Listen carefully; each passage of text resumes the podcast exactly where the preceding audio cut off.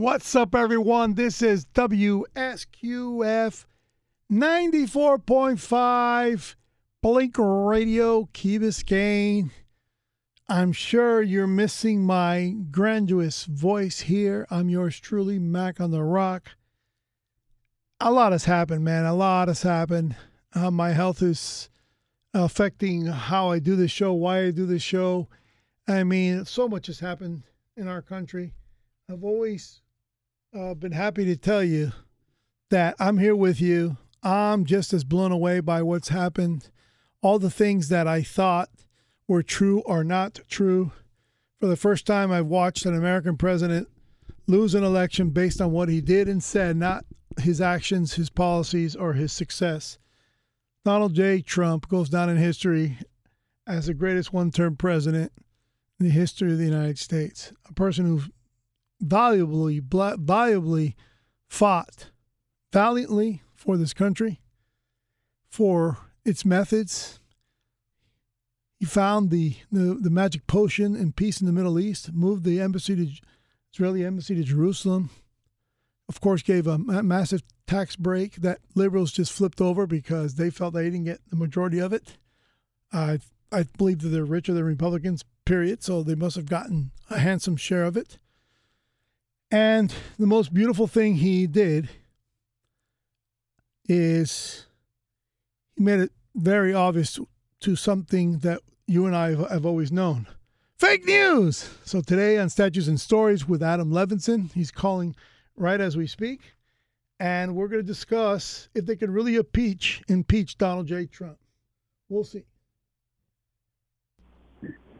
Is this Adam Levinson or not? Can you hear me? Please tell yeah, me it's you. you. I hope you're there. Tell me we you are. here. Are you there or not? I really yeah. can't tell. Present and accounted for. Can you hear me? I I'm not sure you can. I'm worried. I can about hear you. you. You're can a little you faint, but that's okay. Adam, please answer the phone. We, we are here. We are here. What has happened to you that you're not answering the phone? Can you hear me? We we can hear you fine. Let me text over to Manon. Uh, now you you hear me just fine, but you don't hear me because I've been say, I've been shouting out to you and I got no response until now. But you've been hearing me the we, whole time. We hear you fine. Okay, fantastic. Do you have our our fellow uh, servant, public servant, Adam Levinson? Yeah, I'm here. I uh, and Ed Vidal. You guys there? We have we have quite a show lined up for you today, Manny. Are we live? I'm assuming we're live. You are exactly right. We so are me... live here on Blink Radio, Key Biscayne ninety-four point five. I've been slowly telling people how great Donald Trump is and why we're going to miss him and why you can't impeach him and, and, and. And then you're supposed to uh, disagree with everything I said, basically. So let me wind everyone back a little bit. So long story short, loyal listeners know that Monday night at seven o'clock is the Statutes and Stories Hour. For the last uh, month or two, we've taken a little bit of a hiatus with the holidays, but we are back in business today. And we are very topical because, as you just mentioned, Manny, Mac on the Rock, as you just mentioned, we're going to talk about there are house managers who, as we speak, are walking over, I believe. I'm not in front of the T V. Yeah, including over. Uh, Eric Swalwell from California, the uh, Chinese agent. Ah. Oh, so the- Vidal, how are you today? Is that the first time you've spoken up? Well, yep. uh, I can tell I just want to clarify who these managers are. Also, they're a very diverse group of managers. Yeah, yeah. They, they've even widened the uh, the area where the Raiders uh, raided. They've actually made that section between the two chambers wider. So I guess because of their big fat heads, they need more space to get over to the Senate to handle the articles of impeachment that Adam will tell us is a legitimate act. Go ahead, Adam. So, so just to lay out the groundwork, so as we speak, the House managers who previously voted about a week or two ago on the single article of impeachment, and we're not going to get into the merits of the underlying. That's maybe a discussion for you guys to have during the day. Uh, but at night, we talk about the history and we talk about the, the legal arguments with regard to the Constitution and the founders. So tonight we're at a high level about, and I'm going to tell, tell everybody what the issue is. But just so everybody knows, the House managers are walking over to the Senate to present that one article of impeachment dealing with incitement of insurrection is the is the basis of that. Of That's that not what Senator Schumer said. Okay, go ahead. Uh, give some satire, Mister Senator Vidal. Senator Schumer said that he was inciting an erection. Oh, that's right. That's right. Did Adam hear that in the news? That uh, Adam, you have to make the charges clear. Yeah. It's, it's a four-page set of whatever you want to call them articles. So you can't call it plural. It's a single article, right. And it's incitement of insurrection. And uh, it's, a, it's a hard word to pronounce sometimes. But yeah, um, yeah. What it boils down to, so what's the goal tonight? So the goal tonight, and I'm, I'm very pleased that it's not just me, but we also have uh, the marvelous, you'll, you'll give us some of the, the accolades, but uh, the marvelous uh, Ed Vidal, because, you know, I'm going to be I'm going to be upfront with what my position is, and I'm going to explain to you why I think that's the case. And here's the question. And Ed's going to give us the alternative point of view. And this is an issue, once we lay it out, where reasonable minds and different scholars are on both sides. And I'll tell you what my position is and I think why this is the correct answer. But again, we're going to have a, a nice discussion. So the issue is, as everybody knows, January... By the way, by the way, the House is now in the Senate chambers with their articles at hand. So you can give us a play-by-play as uh, to liven it up for us. Yes. So he, here is the issue. The issue is, as everybody knows, January sixth was the insurrection, which has never happened in American history before. We won't get into the merits, and hopefully will never happen again in American history, and we can debate about that don't later. Bet, don't bet on an atom. It's happening again, okay? okay? So with, with that said, the, the question is, President Trump is no longer president. So the House impeached him, and it wasn't just Democrats, but it was, uh, let's call it bipartisan. There was a bipartisan impeachment before the House, but he is no longer president. So the legal issue, which is the sole focus of tonight's discussion, is can the Senate impeach a former president? So that's what we're going to be talking about tonight. And, you know, my argument is, and I, I think I'm correct here, but again, this is something that the Senate's going to have to vote on. This is something that may go to the Supreme Court. And I'll, I'll be making the case why, yes, it is constitutional. And, Ed, well, your position, you want to fill in what the details are on your position? You can't impeach a person once he's out of office under the Constitution. Well, that, but that's exclusive only to the executive in writing, because they have impeached judges who were elected. They have impeached, I believe, a senator who was already out of office. So there is precedence for impeachment of elected officials, regardless of what position they hold, with the exception of the President of the United States, where it clearly says the President in writing. So, so we, we will go through the, the details and the minutia on these arguments. But what I want to do at the outset is just lay out the topics that we're covering all under this subject, this heading of whether or not it is constitutional to impeach a former president. So the way I have this organized for tonight is that there are sort of five categories of, of the discussion. And I think organizationally it makes sense to talk first about what does the Constitution say? And that's where you are leading, Manny, is what is the specific language in the Constitution? And there are six provisions in the Constitution, which I will go through, where impeachment is mentioned. So first of all, what does the text say? The second thing we're going to cover tonight is what I'm going to describe as four different impeachment scenarios. And most of the listeners are going to scratch their head. What are you talking about, Levinson? Four different impeachment scenarios. But if anyone goes to the website, statutes and stories dot com, and I didn't make this up, but statutes and stories dot com is where we post and we do analyses of old laws and old statutes. So So we have, and I, again, I didn't make it up, but I'm borrowing from a very important professor who, who came up with this, these schemes of the four different uh, flavors, if you will, of how impeachment can work. And we'll go into those details of the four different varieties of impeachment. So that's the second thing we're going to talk about. Then we're going to get into the scholarly arguments. And I know Ed has brought a lot of his scholarly arguments with him, but we're going to talk about what the professors and the experts are saying on why it's constitutional or why it's not constitutional, which I disagree with. The fourth thing we're going to do is look at the Federalist Papers, because all the listeners of this show know that we are diehard Hamiltonians and Madisonians, so we think it's very useful to look at what the Federalist Papers and what everybody knows. Manny, who were the three authors of the Federalist Papers? Madison, Hamilton, and uh, J J. J. J. J. Uh, John Jay. John Jay. So we're going to look at what the Federalist Papers say. That's number four. Oh, by the way, five, by the way, by the way. If you like to listen to us and you're far away because you're friends of Adam and used to throw rocks at cars together in New York, the live stream is W S Q F radio dot com. So if you're one of his homies from the neighborhood, please listen in because Adam's all grown up now. W S Q F radio dot com is our live stream worldwide.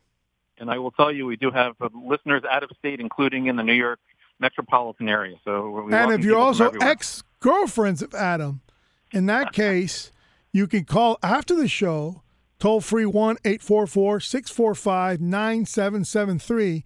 And if you got something to tell me about the real Adam that I don't know, I would love to hear it.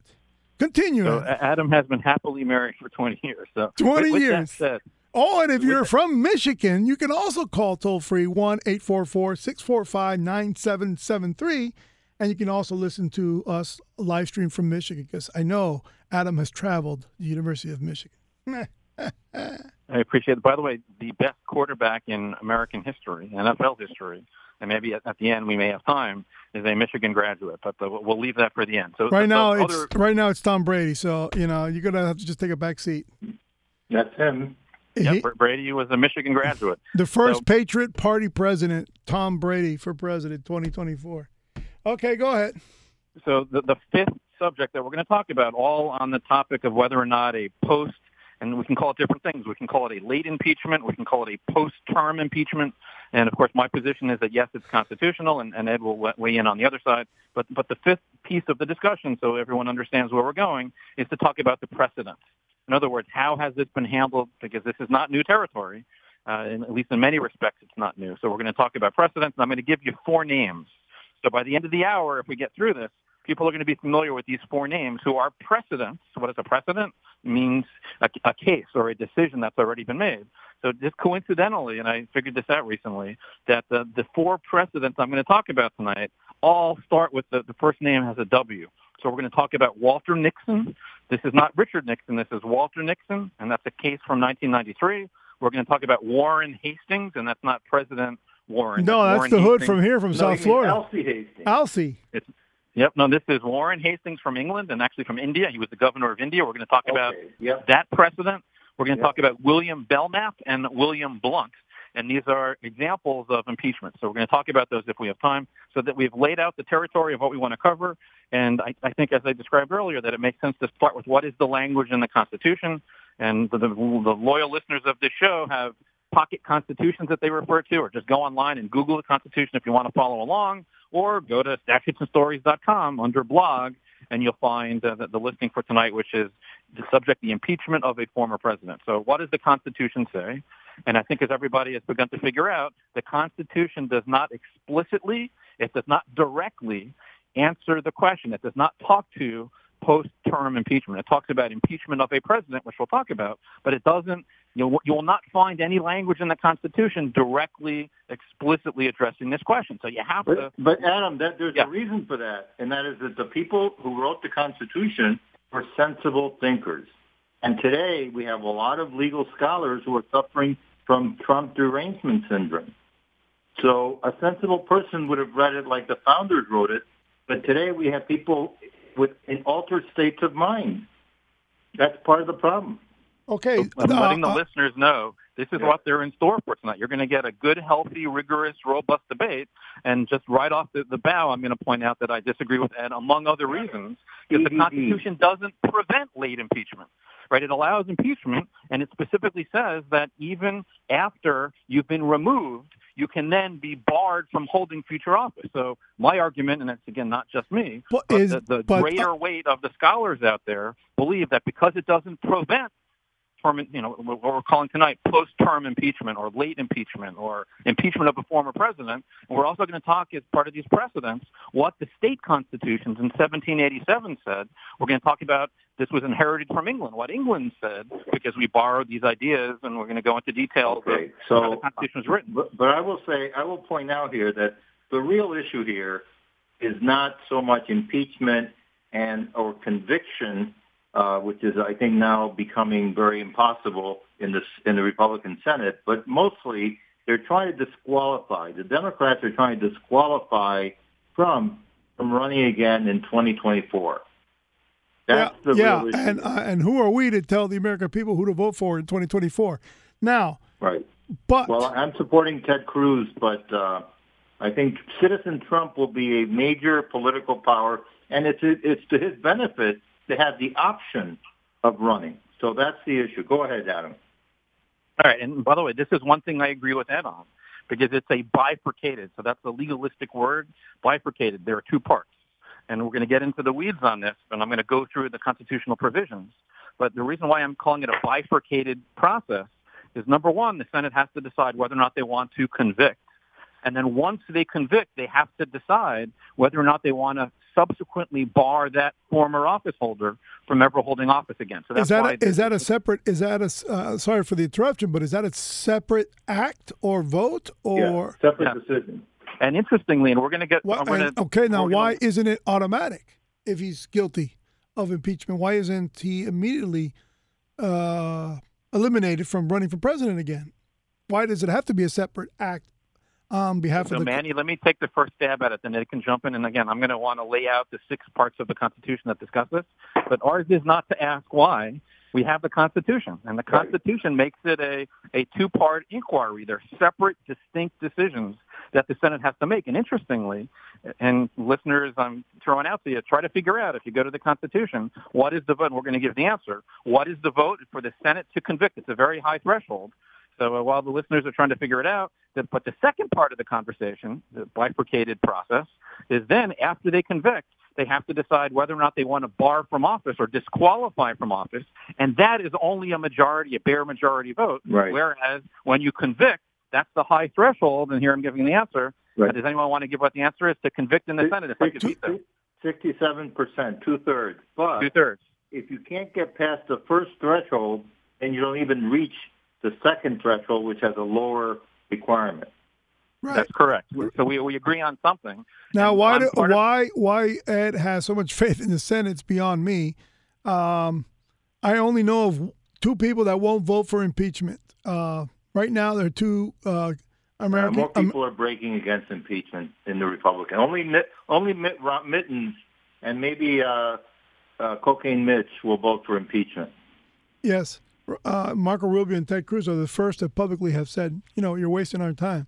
And they are. Everybody's wasting our time. I mean, the entire political system in D C can't realize that we now know for sure that they are the wings of the same bird, and the American people, one way or another, attacked the perch January the sixth. So. Okay, go ahead. All right, so we're going to talk about the, the six provisions in the Constitution that discuss impeachment. And I'm also going to point out as a little disclaimer, so um, Ed and Manny are of a particular political view, and I neither agree nor disagree for purposes of the show with uh, some of their humor, et cetera. But uh, so here we're talking at a high level about impeachment and how the Constitution works and some of the history. So if everyone has their constitutions handy, and people remember that the Constitution has seven articles, the most important are Article one, two, and three. Article one is the legislature, which is Congress. So Article one says, with regard to the House of Representatives, Article one, Section two, and it's a single sentence, that the House of Representatives shall choose their speaker and other officers, semicolon, and here it is, shall have the sole power of impeachment. So impeachment is the House. That's the House's territory, and that's what it says about impeachment with regard to the House. Sole power of impeachment. So now let's skip on to the Senate. Article one, Section three, real quickly, and this is an important provision. It says the Senate shall have the sole power to try all impeachments. So I'm not going to read the rest. It talks about that, you know, if the, the if it's the president who's being impeached, and Manny pointed out earlier that this applies to all federal officials. So if it's the president, then the, the Chief Justice of the United States presides over the trial. If it's another lower, for example, a judge or another federal official, then the Chief Justice does not have to preside and presumably would not preside. And this okay, is a later well, what happens? What happens if he refuses to attend this impeachment of the president? So here we have, this is territory which has never been answered before. Uh-huh, so because he could be blocked. We have a former president, there is an argument that the Chief Justice does not need to preside because it's not the president, it's a former president. Ah, in fact, if I were the, that's a good if answer. I were Trump, I might be trying to convince the Chief Justice not to preside. But then again, be careful what you ask for. So let me read you what uh, this is, again, Article one, Section three, and people can follow the language. The Senate shall have the sole power to try all impeachments when sitting for that purpose. They shall be on oath or affirmation, and here it is. When the President of the United States is tried, the Chief, Chief Justice shall preside.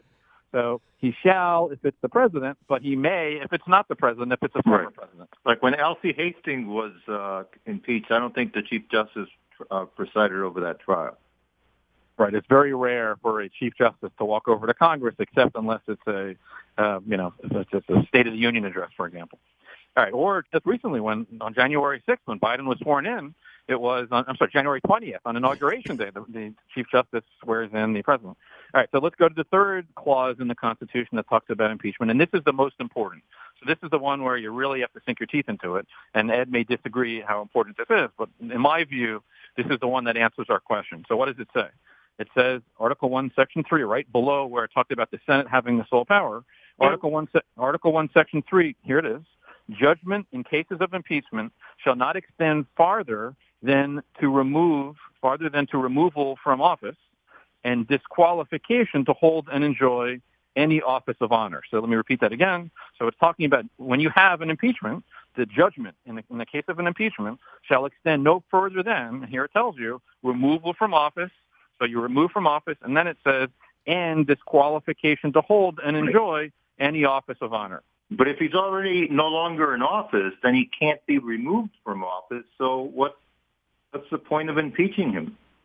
So let me answer that question. So I agree with you halfway that if you're no longer president, you can't be removed. But, and this gets into one of the rationales for why you permit that second clause, which is to, the ability to disqualify from future office, and it's deterrence, right? If you have someone that uh, once you convict them as a penalty, the ability to prevent them from holding office. And, and it gets into this issue of late, late term, late term impeachments. You know, if, if a president is, is facing here, I'll give a real quick hypothetical. A president is facing a really close election. If he knows that if he loses, that he has carte blanche, he can get away with whatever he wants because you can't impeach him later after the fact, and you can't bar him. You know, some would argue that there's no, there, there's no protection, there's no consequence for that president. You know, whatever he or she may be doing, if there are no consequences, if there are no teeth, and if you're late into well, your term, if it's a criminal act, he will be held liable for that. Well, so far, they the articles of impeachment haven't even heard his side, didn't present any evidence, so it's kind of a hollow but, article but if, of impeachment to begin if with. If he commits some other uh, heinous act, he will be liable under criminal law. That is true. If the, the president, once he's out of office, is subject to both civil yeah. and criminal. All right, I so, think the best example for what's going on here comes from the Iliad, uh, when um, uh, Achilles fought, uh, fought uh, um, Hector. Hector was the, uh, the hero of the Trojans, and he was a trash talker, and all the Greek uh, soldiers were afraid of him. But Achilles fought him uh, hand to hand and killed him. And once he did, all the Greek soldiers came over and started stabbing his corpse. And that's what we have here, stabbing the corpse of the former president who's no longer in office. Well, all I can say is at least Ivanka's in Florida. She could she can primary Marco Rubio. Okay. Okay. She's going to primary uh, Debbie Blabbermouth Schultz. Yeah, that... she's not going to primary. She's going to go against her. Yeah, really. Well, we don't so want to distract. I, I jump in to say I neither agree nor disagree with some of the political commentary behind the scenes. So let me well, well, continue. Continue. So, with, with regard to the Iliad, the difference there is if it's a corpse in, in Greek mythology, and who knows if Homer was using actual examples when, when he talked about that. It wouldn't surprise me, right? Because uh, here we're just referring to uh, Brutus, right? How many times does Brutus get stabbed in the back? Oh, or I'm sorry, how does Caesar? How many times did Caesar get stabbed, including by Brutus?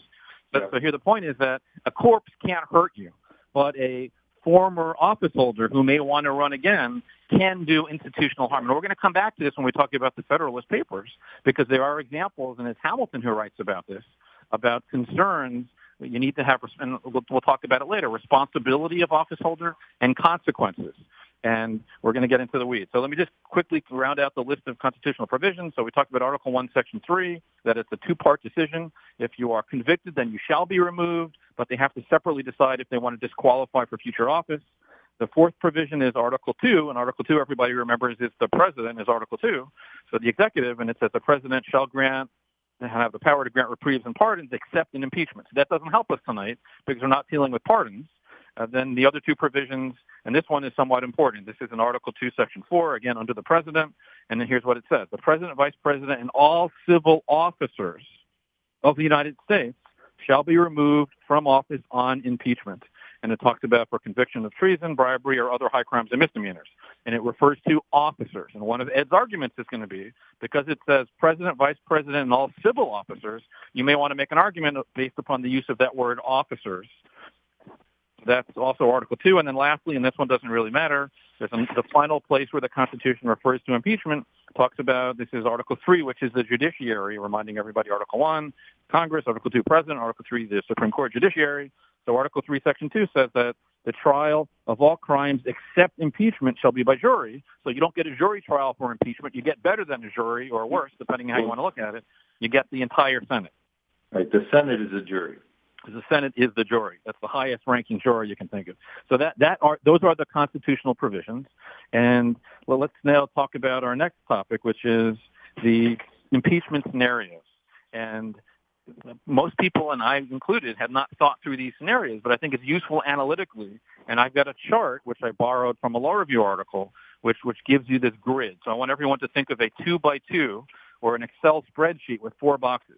So the first question, and I want to credit the professor who came up with this analysis, this is Professor Brian Kalt, K A L T, and he asked these two questions, and the answer to these questions tell you where you land on this two-by-two grid.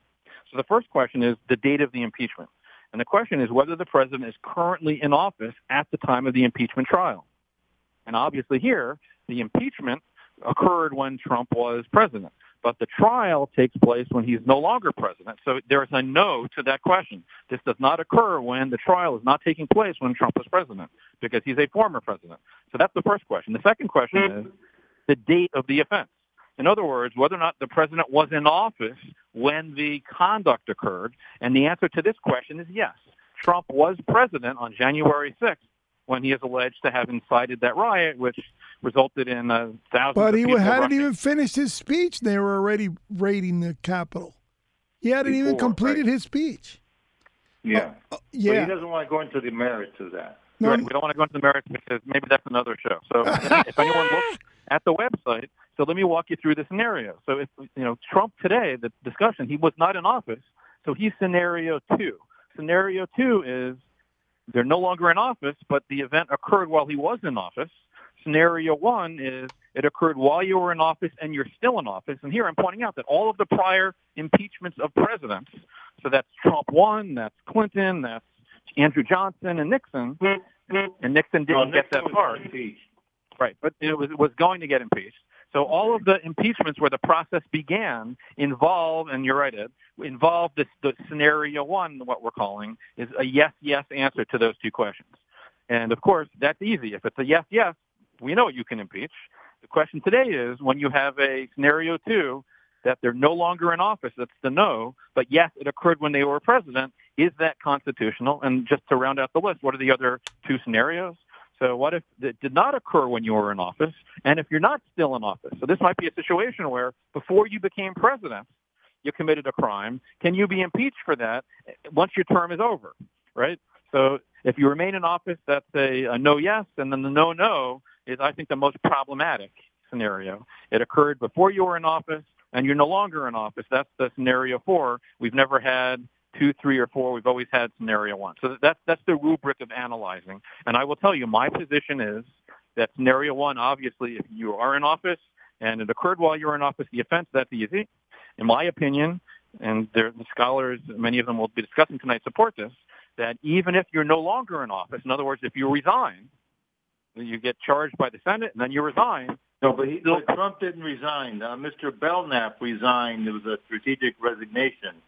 But Trump didn't resign; his uh, term expired. That's right. So we're going to we're going to discuss this. But in my view, and the position I'm taking tonight, which I think is borne out by the the others that I'll be citing, including founding fathers, the scenario two, where you're no longer in office, you are still subject to impeachment. And one of the things I would point to, and it's not just me, is look at what Article One, Section Three says, that the Senate shall have the sole power to try all impeachments. It doesn't say it has to be while you're still in office, and we'll come back to the text. So scenario three, uh, and, and I'm going to give you an example of a scenario three. Scenario number three would be someone is running for president, and I, I know you love to talk about election fraud on this program, on this on, on the station, yep. But if someone commits, who knows what kind of election fraud to get elected, and then they win the election. Can they be impeached for something that occurred to get them into office? Let's say they bribe election officials or who knows what they do. Yeah, that.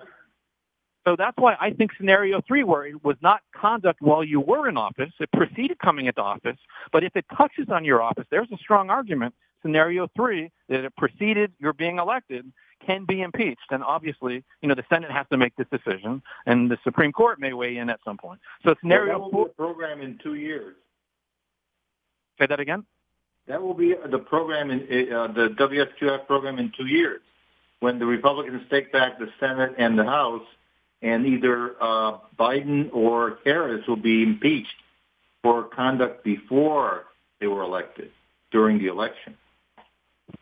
So we have a, a high humor bar here. So yes. we, we've got lots to talk about in future shows. So okay. the, the fourth scenario, just to move on, is the one I think is problematic. The fourth scenario is you're no longer in office, and the offense did not involve office. So scenario number four is the one that is the most dicey, whether or not the, the Supreme Court or, or Congress would allow it. The Senate would allow it. All right, that, so that's the one that's going to apply to Biden. Okay. That's the right, one so, that Biden's going to have to answer to in about midterm. Yeah. When he gets pe- impeached for the stuff he did out of office, unrelated to his presidency. Because that's all the, well, that's, that's all the that's all the right's going to set them up to do. High crimes and misdemeanors. Ah! Oh, God, that's so, too much. Let me circle back to Professor Kalt. So Professor Kalt, who has this two-by-two grid, his thinking is, and he agrees, that you can have a scenario one, two, and three impeachment. But according to him, he wants to base this decision. It's really congressional jurisdiction. Does the Congress, the House or the Senate, have jurisdiction under a situation where you're no longer president? And he thinks it makes sense to look at the status of the offender at the time of the offense. So he thinks the jurisdiction should be based upon status of the offender at the time of the offense. And in other words, what that means is, when we talked earlier, the Constitution refers to officer, if you're an officer, president, vice president, yeah. or officer. So he's yeah. saying that the status of the offender, meaning when you had the office, and uh, the way he describes it is, let me read to you. So it should be limited to offenses committed by public officers as officers, or qua officers, to use the Latin. And what I'm going to point out to you, and he points this out also, is when you look back to seventeen eighty-seven, and here's a little bit of a history lesson for everybody, and we'll go into more detail later, but seventeen eighty-seven is when that famous Philadelphia summer took place, from May until September, when they write the Constitution in Philadelphia, seventeen eighty-seven. And, and then, of course, the Federalist Papers are written in seventeen eighty-eight. So when, when you look at the constitutions in effect in seventeen eighty-seven, that's what they were focused on. They were focused on the status of an offender at the time of an offense. And also, and this was mentioned during Trump one impeachment, the first Trump impeachment, Hamilton and Federalist sixty-five was cited by Democrats and by Republicans. Everybody loves Hamilton, and everybody was taking a different spin on Federalist sixty-five, which deals with, among other things, impeachment. So what does Federalist sixty-five say, among other things? And Hamilton says in Federalist number sixty-five that impeachment is focused on, quote, the misconduct of public men. So if you're not in office, can you be a public man or woman? So it's focused on the misconduct of public men and the abuse or violation of some public trust. So if it doesn't involve the public trust, you know, Hamilton is talking about public trust, public men, and the abuse or violation of public trust. So that's Federalist sixty-five, which is why I think, and why Professor Kalt thinks, that a, a scenario one, two, and three are impeachable as long as it relates to the office in one capacity or another. Are there any questions before we jump into now the arguments? But the remedy is removal from office, and if he's no longer in office, then what's the point of the impeachment trial? Yeah, they're obviously trying to keep him from running again. And that's going to backfire big time. Yeah, but you can't run again. You can't disqualify him from running again unless you can impeach him. That's right. And my point is, you can't impeach him because you can't remove him. Uh, you can impeach him in a trial if the Republicans were to balk. I don't see in what scenario they would feel comfortable to do that, because they would lose a Trump voter, especially about four. No, no, I know, but now you're getting into political arguments. Well, the whole thing is a poli- the whole impeachment process is a political argument. It's yeah. obvious they're ignoring the legal bona fides, because the House just walked into the Senate and dropped the articles on these people. So there is going to be some kind of trial. Led by Eric Swalwell. Now, Adam, uh, can the can the Senate bang, bang. can the Senate vote to not even commence the trial? How would that work? Yeah, they could always reject it, but the Democrats have a majority, so they will probably start the trial. Is there so a, we're, we're is there a vote? Jump into the... We're going to jump into the arguments by proponents and the, you know, those who are defenders of why or why not this is constitutional. But to answer your quick question, Manny, I'm going to refer everybody to what we just read from, right? What does Article one, Section three say? And it says the Senate shall have the sole power to try all impeachments. Well, my question goes to... further, though. Is it an actual vote to commence the trial? So let me talk real quick. It's, it's another way of answering your question is to refer to this Nixon case from nineteen ninety-three. And, you know, history has a ring to it, and it's just it's comical to me that the two big impeachment cases, right, everyone knows Nixon, but also there was a Judge Nixon, and we mentioned him earlier. This is Judge Walter Nixon, and he was taking bribes. He was from Mississippi. And after he gets convicted of, of taking bribes, he's sent to jail, and he refuses to resign as a judge. And he's actually getting paid salary while he's still in jail. And I'm assuming it's a federal penitentiary in uh, Mississippi. And they bring him up and they impeach him. They impeach him in the House and they do the Senate trial. And what the Senate decides to do, and this is a roundabout way of answering your question, Manny, is the Senate says, this is clear cut. We've got other things to do. They set up a committee under the Senate rules, and the committee was to, to take the evidence. And then the full Senate would later do the full trial. But they wanted this committee to do the preliminary work, because it's all set and dry or cut and dry, and they didn't want to waste too much time on, on what what's not going to be a very complicated impeachment or conviction trial. And he made the argument, and it goes up to the U S Supreme Court, that this is wrong. They can't just delegate me to a committee to do some of the work. I need the whole Senate to cover the entire trial, not to, to do the preliminary skirmishes before this committee under the Senate rules, which allowed this. And it goes to the Supreme Court. Does anyone want to give a, a guess at what the Supreme Court said? And let me tee up the issue. The issue in the Nixon case was, does the Senate have the ability to make rules on how they want to handle an impeachment trial? That's the question. Who wrote the opinion? Rehnquist. Oh, he said the Senate can make its own rules. Correct. So this, this, and it deals with the concept, not to get too far ahead of ourselves, but that the concept is what's it's called justiciability. It's also referred to as political questions. So hopefully we won't spend too much time on this, but real quickly, what the Nixon case decided was that Um, under this, the name of the case was Baker versus Carr, that the Supreme Court tries to limit the things that it takes care of if it can't put in place judicially manageable standards. In other words, if it has to make stuff up, it doesn't want to do that. And that's this political political doctrine or political questions issue, where if the court's being asked to resolve political questions, they defer and they stay out of it for various reasons. So what the court held and what it cited to, and we read it already, was Article one, Section three, which says the Senate shall have the sole power to try impeachment. So Rehnquist, and it was a unanimous decision, and you had different concurrences, so the judges didn't agree on everything, but it was a unanimous decision that Nixon can make bellyache all he wants. If the Senate wants to delegate part of the trial to a committee, Nixon, meaning the Judge Nixon, Walter Nixon, has no authority or no basis to complain about it because the Senate makes its own rules. So this is my answer, Manny, to your question, whether or not the Senate, you know, can hold procedural votes and procedurally how they want to do things. I think the Supreme Court, based upon the Nixon case from nineteen ninety-three, the Judge Walter Nixon case, is going to decide these are political questions. And if it's brought to the Supreme Court, they're probably just going to defer to the Senate. They're going to stay out of the weeds, in my opinion, based upon the Nixon case. So that's the answer to your quick question. So we are ready now to head into the arguments on both sides. And if anyone is on the website, Statutes and Stories, I want to introduce a letter that was written by one hundred fifty scholars and legal experts and professors.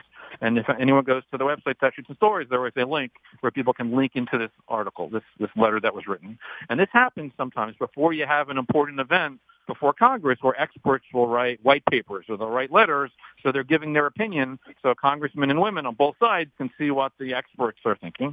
So, so why am I mentioning this letter? And uh, again, people can look at, the, look at it for themselves.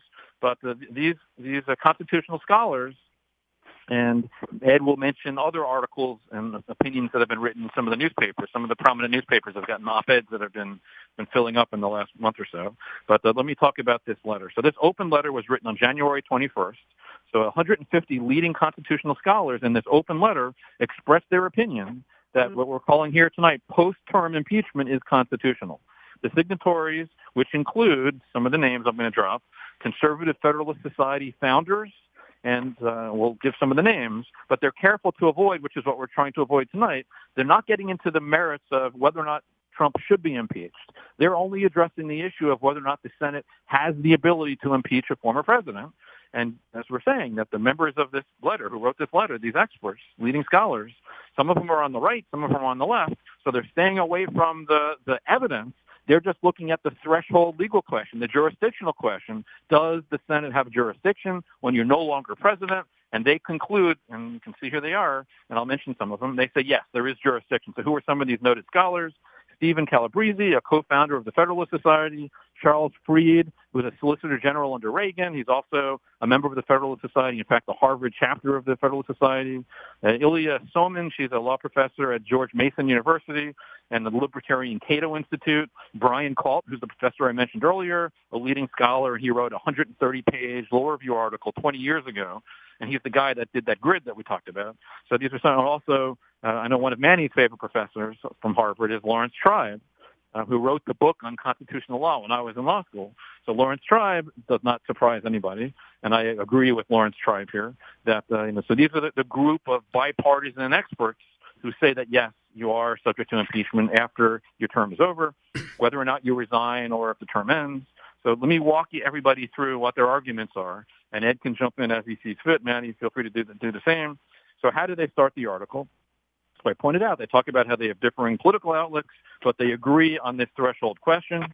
And let me read you from the article, the letter. So the letter says that its, its analysis is based upon the following: the text and structure of the Constitution, the history of its drafting, and relevant precedent.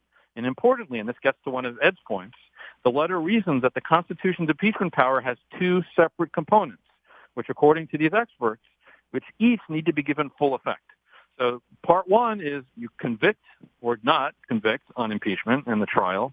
Part two is whether or not you vote to remove or, or disqualify for future office. And they're saying you have to give effect to both parts because they, they work separately, uh, although they're related. The letter goes on to say, and here I'm going to summarize this conclusion, the letter explains that its analysis, as we said, is based upon the structure, the history of drafting, and relevant precedent. And that first aspect of the discussion is removal from office. So that occurs automatically. If you are convicted by the Senate, you're automatically removed upon conviction. There's no dispute about that. That's what the Constitution says. Okay, so that's, re- that's the answer to my question. You shall be removed if you are convicted. But part two is the disqualification question. So these, these legal experts argue that the second question is disqualification from holding future office, which occurs in those cases where the Senate deems, which is the Senate's choice, deems disqualification appropriate in light of the conduct for which the impeached person was convicted. So the Senate has to separately decide. And you could vote to convict on one, but not to bar from future office. And it would not surprise me, and I don't want to try to read tea leaves, but I could imagine a scenario where you may have some senators who vote, yes, he is guilty of what was accused to have taken place, but I don't think it rises, not me, Adam Levinson, but some senators might say it doesn't rise to the level for political reasons or other reasons. And many, I'm agreeing with you that this, this second decision is a political, it's almost by definition a political decision, yeah, whether or not you want to bar someone from future office. That's a and, Romney, it's a, a, a Romney decision, so he can join the Democrats on that very uh, sentiment. So continuing with some of the analysis in the letter from these one hundred fifty experts, while admitting that impeachment is the exclusive constitutional means of removing a president, yes, if you're convicted, there's no question. It's exclusive and it's automatic. You're automatically removed from office if you're convicted. The scholars emphasize that nothing in the Constitution limits impeachment to currently serving presidents. Nowhere does it say you have to be currently serving. All right, so continuing with their analysis, nothing in the provision authorizing impeachment, um, let's see, for removal, limits impeachment to situations where it accomplishes removal, or removal from office. Indeed, such a reading would thwart the potential And, and nullify the vital aspect of the impeachment power, which is the power of the Senate to impose disqualification, which is a penalty. So they're arguing in order to give full effect to both Article one and Article two with respect to impeachment, the correct conclusion, according to these experts, and I agree, is that former officers remain subject to impeachment after leaving office for purposes of permitting imposition of punishment, which is disqualification. According to the letter, the rationale, and we touched on this earlier, for post-term impeachment is deterrence. And here's the language that I like. They say, if an official could only be disqualified while he or she is still held in office, then an official who has betrayed the public trust, that goes back to Federalist sixty-five, so someone who betrayed the public trust and was impeached could avoid accountability simply by resigning one minute before the Senate's final conviction vote. But so that's not the case here. We had an expiration of the term. True. But the question, the threshold question is, can they do the trial? And if you don't allow the trial, you could totally thwart the ability of the Senate to remove from office for subsequent disqualify in the future by just resigning. So you'd be taking away that power from the Senate by just resigning, and we'll talk about some of the exceptions and some of the precedents. So the framers didn't, according to the letter of these, these experts, the framers did not design a Constitution's checks and balances to be so easily undermined. All right, so the letter then goes into history and past practice, and, and Ed, feel free to chime in here if you want.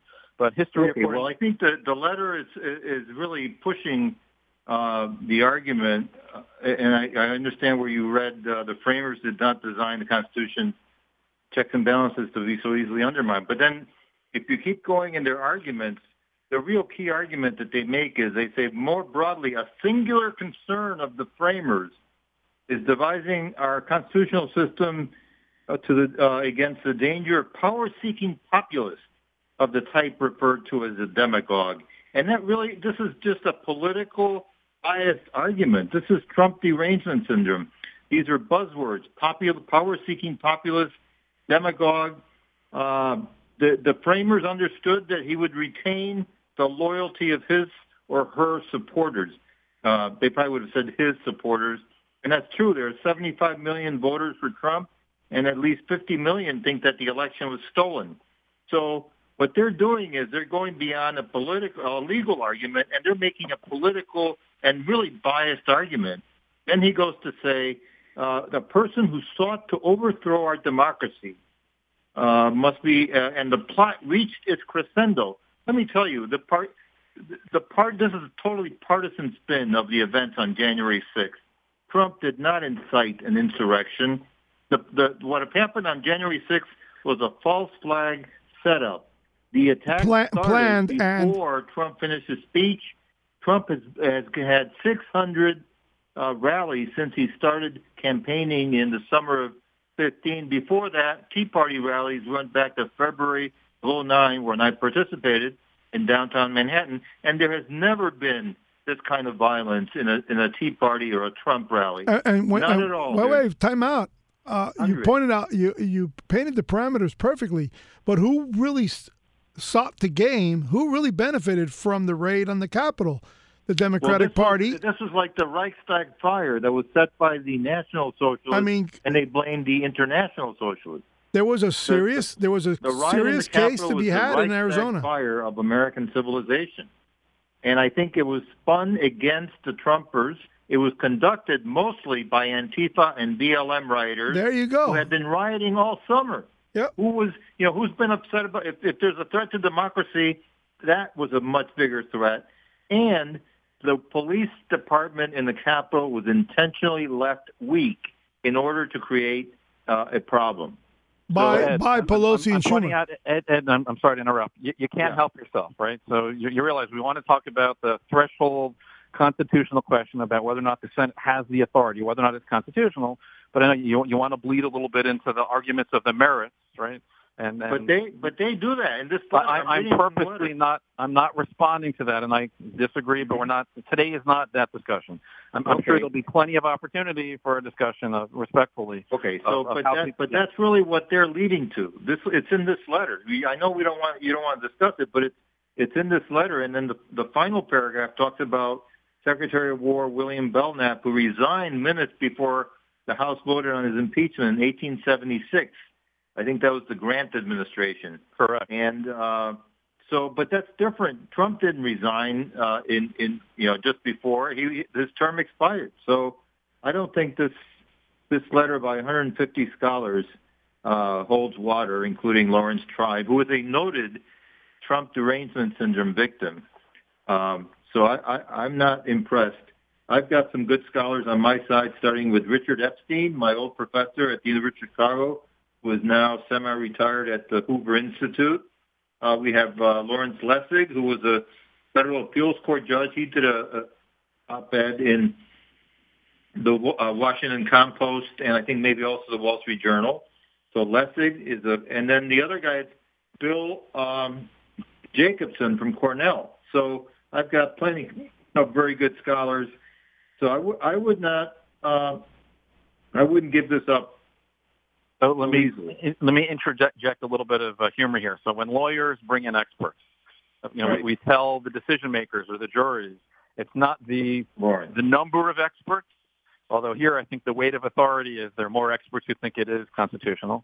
Uh, you, you go by when a decision maker has to, or a jury, for example, has to make a decision, you go by what's referred to as the greater weight of the evidence. So it's not the weight of all the experts. It's the ones that you find to be most convincing. And, you know, people will make up their own mind, and the Senate will obviously have to make up its own mind if they agree. And th- this, you know, politics and the way that the Constitution works, the party in power today is not going to be the power the party in power in the future. So you can't just think about the facts of this particular case. You have to understand what the consequences may be when the shoe is on the other foot. So let me give you some of the other arguments in the letter, which some of which we touched on. And let me also, because we, we want to talk about some of the precedents, and you mentioned Belknap. So you are correct, and, and people remember from their history that uh, Grant was the president after after after Lincoln was assassinated. You had Johnson, and then after yeah, Johnson, yeah. who was impeached but not removed, you had Grant for two terms. So that was referred to as the, you know, after a war, people can celebrate a little bit. Uh, so this is the Gilded Age. This is this is uh, Mark Twain referring to this period of time. There was a lot of corruption in the Grant administration. Grant was sort of a hands-off president. He delegated. And as it turns out, just to give some color, so Belknap was the Secretary of War, and uh, he became very famous for these extravagant parties he's throwing. And also he went through two wives who were, were flaunting all the excess wealth and the way that they attired themselves. And uh, as, it, as it turns out, people started asking questions. At a salary of eight thousand dollars, how is he paying for all these parties? And we know he doesn't come from money. This is the Secretary of War. Where does all this money come from? And, of course, the answer was he was getting payoffs. Uh, twenty thousand dollars in bribes for military contracts. So uh, once the cat's out of the bag, he races, as Ed was pointing out, he races to the Congress to turn in his resignation, or maybe to Lincoln to turn in his resignation, thinking that as long as he resigns, that he wants to cut through, you know, to undermine their ability to, to impeach him. And, and the, the House says, sorry, we're impeaching you. And then the trial takes place in the Senate. So let me talk about what the precedent stands for. So the Senate, interestingly, you know, I discussed this on, on the website Statutes and Stories, the Senate has enough votes, a majority of senators, to convict, but they don't have the required sixty-six and two-thirds. So he is not removed from office, but they make it very clear, and I want to quote this because I think it's important. So the House managers, to establish what the precedent was, uh, here it is. So they say, let me skip ahead. And if anybody wants to go to the website, you'll be able to find this. So the House managers, in creating the congressional records for people to look back at, this is what they they read into the record. So the House managers interpreted the Belknap precedent as supporting Senate trials of former officeholders. So here's the quote. The managers believe that great good will accrue from the impeachment and trial of the defendant. It has been settled thereby that persons who have held civil office under the United States are impeachable, and that the Senate has jurisdiction to try them, although years may elapse between the discovery of the offense or offenses, subjecting them to impeachment. Skipping ahead, uh, to settle this principle, so vitally important in securing the rectitude of the class of civil officers referred to, it is worth infinitely more than all the time, labor, and expense of the protracted trial closed by the verdict of yesterday. So the House managers are making the point that, yes, we're solidifying the precedent is the Senate can hold and can convict if they want, even though you're no longer in office. And in Belknap's case, he resigned to try to avoid a, a, you know, a trial, and uh, they, they held the trial. And the, the managers make the point that it may take years to figure out that the crime was committed. So they're holding the door open for post-office impeachment. Well, was Belknap prosecuted for bribery? That's a good question. We'll have to circle back to that for another night. And you're right, he should have been. If he was committing bribery and the statute of limitations hadn't run, and presumably it had not, then, yeah, you should be in jail back in eighteen seventy-six. All right, yep. so, so that was that was one of the precedents, and there are some more. Let me give you another precedent, and then we'll go back to some of the legal arguments. So we said we're going to throw out some names tonight. We mentioned Walter Nixon. That was nineteen ninety-three, the corrupt judge who made the Supreme Court decision that the Senate makes its own rules when it comes to impeachment. We talked about William William Belknap, who was the Secretary of War, eighteen seventy-six, during the Gilded Age. Also, William Blount, B L O U N T. So this is an interesting precedent. William Blount, or Blount, B L O U N T, was a member of the Constitutional Convention in seventeen eighty-seven. He is a very influential North Carolinian. He's part of the North Carolina delegation. And North Carolina, to the west of the state, was Tennessee, and to the west of Virginia is Tennessee. So after the Revolution and after the Constitution's written, he becomes the territorial governor of the Tennessee territory. And what is he doing? Well, he's the governor or the territorial governor of Tennessee. And the answer is he's conspiring with the British in Louisiana and Florida. So he's arguably committing treason. They figure out what he does, and they show him the evidence. And uh, long story short, he doesn't want to talk about it. Uh, but all the members of Congress love this guy. He was a signer of the Constitution. So the question becomes, and and now, after he's the governor of the territory of Tennessee, he's elected to the Senate from Tennessee. So you have a member of Congress who's a senator being tried for impeachment. This is the case in seventeen, it's about a year, ten years after the Constitution was written. So let me give you the date. So ten years after the Constitution, this is seventeen ninety-seven time frame. Let me give you the specific date. So this is, and it's again, it's discussed on Statutes and Stories. So the date is seventeen ninety-eight. seventeen ninety-eight, about ten years after the Constitution, which was ratified in seventeen eighty-eight. So what, what is the result of that decision? So while serving as governor in the Tennessee Territory, Blount conspired to give the British control of then the Spanish-occupied Florida and parts of French Louisiana. And, of course, this is before the Louisiana Purchase in eighteen oh three. This is sort of a wild west. There was a lot of shenanigans going on there. So he was subsequently elected to the Senate. So after the plot was exposed, he was quickly impeached by the House and expelled from the Senate. As a member of the Senate, they expelled him. And at, at his impeachment trial, so he is he is removed from the Senate, he is expelled at his impeachment trial, and obviously he's no longer the governor of the territory of Tennessee. So at his impeachment trial, you know, there are arguments that are going to be made. At his trial, Blount's lawyers argued that he could not be tried since he was no longer sitting in, as a senator. And this argument was rejected. Ultimately, he was acquitted by a vote of fourteen eleven on the basis, and this was a narrow decision, that senators are not Article two officers, so he's not subject to impeachment because he was not an officer, he was only a senator. And I'll point out to you that, you know, th- I would say this is an important precedent from the standpoint, it's only ten years after the Constitution, and they're holding a Senate trial of somebody who was a former senator and former governor of Tennessee from the territory. So the, the folks who were in that Congress in seventeen ninety-eight, many of them were the framers who wrote the Constitution. So these these guys and gals, when I say gals, but, you know, the, the members of that Congress in seventeen ninety-eight were, were not far removed from the Constitution. So they understood how it was written, and they held the, the trial and thought it was constitutional. So I think that's an important precedent. And that, again, to summarize the name, to repeat the name, is William Blount as opposed to William Belknap. So do you want me to continue with this, some more of the arguments, or do, you want, do we want to pause, Ed? Do you have anything to add? No, I think that uh, in that case, that was uh, an allegation of treason, and the Senate, it seems to me the Senate acted too quickly to expel him, but maybe justifiably so because of the treason uh, argument. And then they had the trial anyway, but they, you know, they, what did they do? To disqualify him from holding public office? So the vote was fourteen eleven, but fourteen to eleven is not enough to get the, the necessary right. conviction. So he was acquitted. He was acquitted by a majority vote to convict, but not a two-thirds majority. Right. So I, I think that's an important precedent. And, and for the listeners, what Ed just did, he's a very potent and effective lawyer. You try to distinguish that precedent. That's what lawyers do, right? One yep. side likes the precedent, and they try to say that that should govern our situation. Those who don't like the precedent distinguish it. They try to say, no, it doesn't apply for various reasons. And Manny, uh, re- referring to popular culture, that the law is not on your side. You know, if the law is on your side, you, you pound the facts. If the, the, the law is on your side, but the facts isn't on your, on your, aren't on your side, and I'm, I'm blundering. Then you, you, know, you he, fake it till you make it. Right. So you either pound the law, you pound the facts, or you pound, and it's, it's in front of you, and you bang it with your hand. What, what else can you? In the, you pound the table. table. Right. So you either have to pound the law, you pound the facts, or you pound the table. Or the machete, so, like Noriega. All right, so let me give you some more of the arguments. So one set of arguments is these precedents, and we can give more precedents if we wanted to. But another argument had to do with what the Constitution said in seventeen eighty-seven. And the point I want to make is that, remember, there were thirteen original states. twelve of them had written constitutions.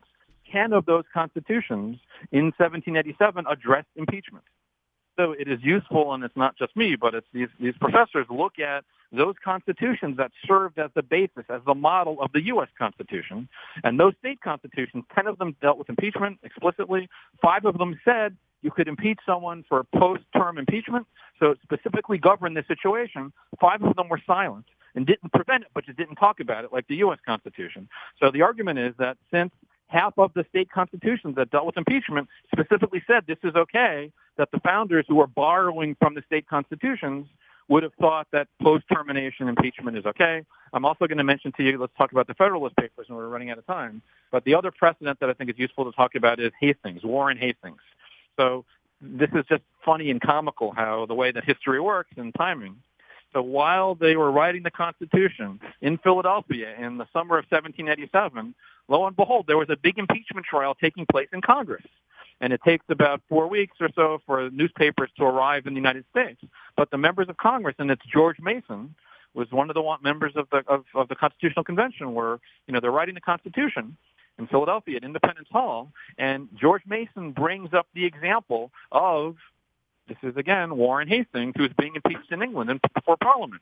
And this gets into a discussion by members of, of, the, of the, whatever you want to call it, the, the Constitutional Convention, and they take into account and they discuss, when they're drafting the Constitution for impeachment, the Warren Hastings case. So lo and behold, what happens to Hastings? And we don't have too much time for it. Hastings was the governor of India. Of India, India is a territory back in, the, in this time frame uh, of the of the sun never sets on the British Empire. So after he was no longer the royal governor of India, and the, it wasn't a situation where he was committing a crime. It was a situation where he was allegedly, and eventually he is acquitted, but where he it was a mis, misuse of office, right? And and and the the, the what let's call it the, the bad. You know, he he wasn't benefiting himself, but he's he's not properly filling out his duties, and they're disagreeing with some of the procedures he's using as the royal governor of India, confiscating land and other things of that nature, and it, was, it results in a, a big protest in India, and a, and a revolt is taking place in India, and eventually he's forced to leave. Uh, and, and coincidentally, here's this another little interesting twist of history. He is replaced as the royal governor of India in seventeen eighty-seven timeframe by a, fa- a famous name in the American Revolution, which Cornwallis. is... Cornwallis, exactly. So the general who was defeated at Yorktown, Cornwallis, gets sent, and he's a very high-ranking British general, gets sent to India to replace Warren Hastings. So that's a little twist of history. But the point is that the founders of the Constitution, the framers, specifically mentioned on several cases the Hastings impeachment, which involved an impeachment of somebody after they were no longer in office. So the argument here is not only the state constitutions permitted impeachment after someone was no longer in office, but the British system, which was also a basis. In fact, it was Hamilton who brought it up, and we'll talk about the Federalist Papers in our final minutes. But the British system allowed post-termination impeachment for some of the reasons. Well, that may have been because India was so far away they couldn't get him while it was going on. It is an excellent lawyer, because you're now talking about changes in technology, right, and right. changes in distance. So, so that factor into it. But if the Constitution is written, you know, and we can have a discussion about originalists versus, uh, you know, changing circumstances. Uh, but um, so let me talk about some of the Federalist Papers. So we, we mentioned Federalist sixty-five, but I also want to mention some of the other important Federalist Papers. So Federalist fifty-one. So this this Federalist document is written by Madison. And what is Madison talking about famously in Federalist fifty-one? And, and man, you've heard this before. So yes, yes, we've quote. discussed that before. So Federalist fifty-one is, is Madison saying that if men were angels, no government would be necessary. So if angels were to govern men, neither external nor internal controls on government would be necessary. So Madison is talking about checks and balances. And in Federalist fifty-one, he's, he's describing the various levels of checks and balances that they were concerned. Remember, they didn't like the king because the king usurped power and uh, was a tyrant. A tyrant, the American colonists did not like the king. So how do you prevent someone from doing what the king did? And the way you prevent someone in a republic from uh, from becoming a demagogue and taking control, which is what happened in Rome, right, where the republic gets defeated by dictators.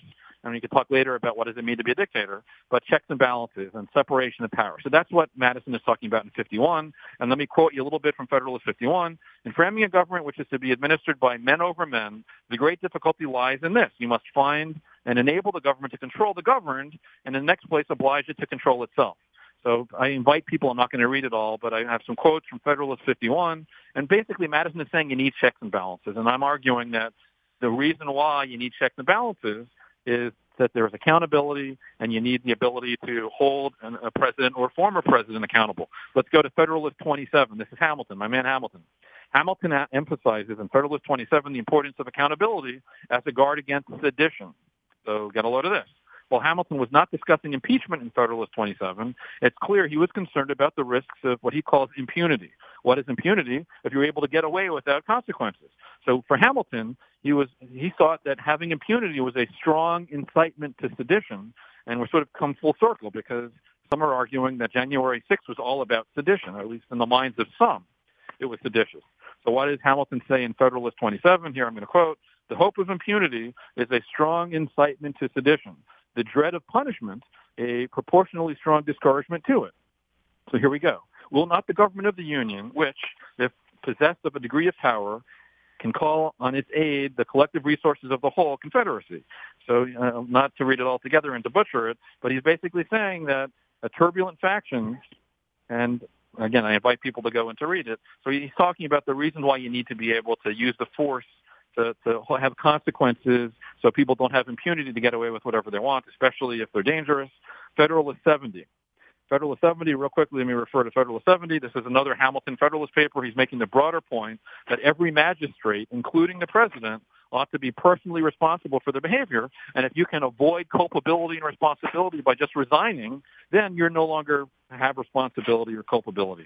So Hamilton says in a republic, every magistrate ought to be personally responsible for his behavior in office. The reason which in the British Constitution dictates the propriety of a council, and he talks about the British system, how the British system works, which we mentioned earlier, and then Federalist sixty-five. We mentioned Federalist sixty-five earlier, so this is where Hamilton talks about impeachment is for misconduct of public men involving an abuse or violation of public trust, and he acknowledges, and I suspect many Republicans will point to this in Federalist sixty-five, that the prosecution under impeachment, which is always dangerous. When you do impeachment, it arises tensions, it arises passions on both sides. So he points out that impeachment always runs the risk of agitating passions of the populace, and he says you still have to do it, but that's why it's the Senate who are, you know, the, the highest ranking, if you will, in the federal government. These are the ones that are supposed to be above politics, and we can debate about that. But the reason why it's senators, not judges, is because Um, you know, and we can talk about the reasons, and he does that in Federalist sixty-five and other places, you know, why certain things are assigned to the Senate. So that's the, the Federalist papers, which I think bear on this, and you're going to see them quoted. I have no doubt about it in, in some of the argument before the Senate. So let's also, let's see how much time we have. Uh, you know, we're almost time to close. So, so Manny, do you want to uh, have any other questions, or should we try to wrap it up? I would, I would give your... your closing statement, and uh, hopefully Vidal would have like a, a victorious uh, finale as well. I'm pretty much uh, convinced that uh, that Donald Trump, uh, you know, will not be impeached. He won't be convicted, you mean? Oh, yes, he will be impeached. He won't be convicted, correct. Right. So he was impeached in both cases. The question is whether or not he'll be convicted. He was not convicted on Trump impeachment one, and that's the big question, whether or not he'll be convicted in, in impeachment two. So to wrap it up in the high-level summary, I agree with the one hundred fifty experts who wrote that letter, and we mentioned who some of these, these professors were, and their view is when you look at the history of the drafting of the Constitution, when you look at the ratification debates for the Constitution, when you look at the British examples, when you look at the state constitutions in seventeen eighty-seven, when you also look at the precedent since seventeen eighty-seven, there's nothing in the Constitution that prevents post-termination impeachment or late impeachment. There's nothing in the Constitution that prevents it, although I will admit the Constitution doesn't directly address it, but you have to cobble it together and look at the language, and that's the way Ed's going to respond. But I think there's nothing that prevents it. In fact, we have held impeachments, not of presidents, but of other officials in the federal government, and it only makes sense in order to have accountability and in order for there to be consequences and to prevent, and this is the, the concern that Hamilton had about demagogues and about the abuse of the system. And democracy, I think we learn, can be fragile, and this is one of those protections. And at the end of the day, it's a two-part process. Process number one, or you can say it's a three-part process. The House impeaches. If you get through the House, you go to the Senate for the trial. If you're convicted by the Senate, two-thirds, then you are removed. There's no discussion. It's automatic. You are removed if you're convicted by two-thirds in the Senate. But yet you have this other issue. This other remaining part of the puzzle is after you are convicted, the Senate still has to decide by a majority vote if they want to use this big hammer or this consequence of future disqualification. And that's a case-by-case decision that the Senate's going to have to make, assuming they decide to hear the trial, and I think they will hear the trial, but I'm not going to predict what they're going to decide to do. I, I think it'll be interesting to follow, and uh, that is my quick summary. Al, I mean, Ed, go ahead. Yeah, I would say that this is another inning in the core political battle in America today, which is between we the people, which is the Constitution, and what I would call the dictatorship of the technocracy. You can see it in the letter by the one hundred fifty experts.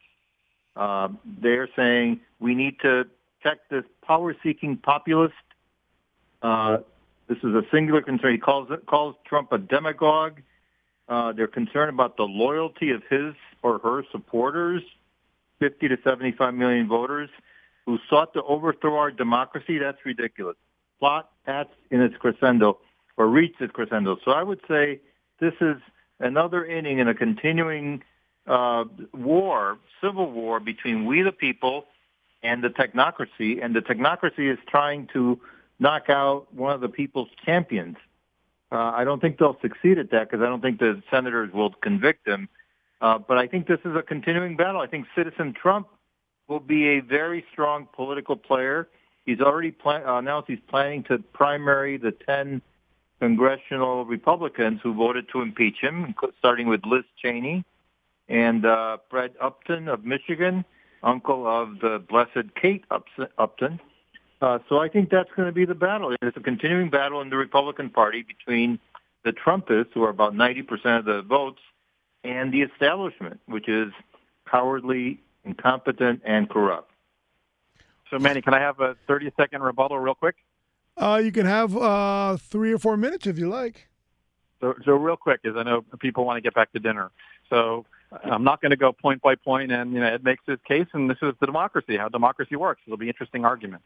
But uh, I'm going to point out that if you don't want to listen to the one hundred fifty experts, and I give a link on statutes and stories dot com, the Congressional Research Service, and they work for Congress. They work for the House and the Senate, so they're bipartisan. Yeah. So the Congressional Research Service did, and I give a link, did an analysis of this question, whether or not you can impeach a post-termination president or a, a president who's no longer in office. So they agree the greater weight of the evidence supports impeachment. So don't take it from the one hundred fifty experts. You can look at the Congressional Research Service from statutes and stories dot com. The other point is, on this second decision, which is an independent decision that the Senate has to make, if they convict, the, the second decision is, do they want to disqualify? And I don't want to read tea leaves, but there's an argument that some senators may say that if they don't like Trump, and I'm avoiding getting into the weeds there, some of them may say it is good for the Republican Party. And again, this is why this becomes a political process when they decide what to do as the as the penalty, the penalty phase, if they want to disqualify. Some of them may think it's actually good for the Republican Party to disqualify him from future office for some of the reasons Ed was mentioning. But it's always a pleasure talking with everybody. Happy twenty twenty-one. Okay. And uh, it'll be an interesting Super Bowl. Well, yep, thank you. Okay. Take care, my friends. That was the end of the Statutes and Stories Hour about the future of impeachment. Thank you very much, Adam. Stay free, my friends. Okay. We'll be Thank back. You. We'll be back one day shortly, and we'll. In the meantime, we'll keep rock and roll alive. Goodbye.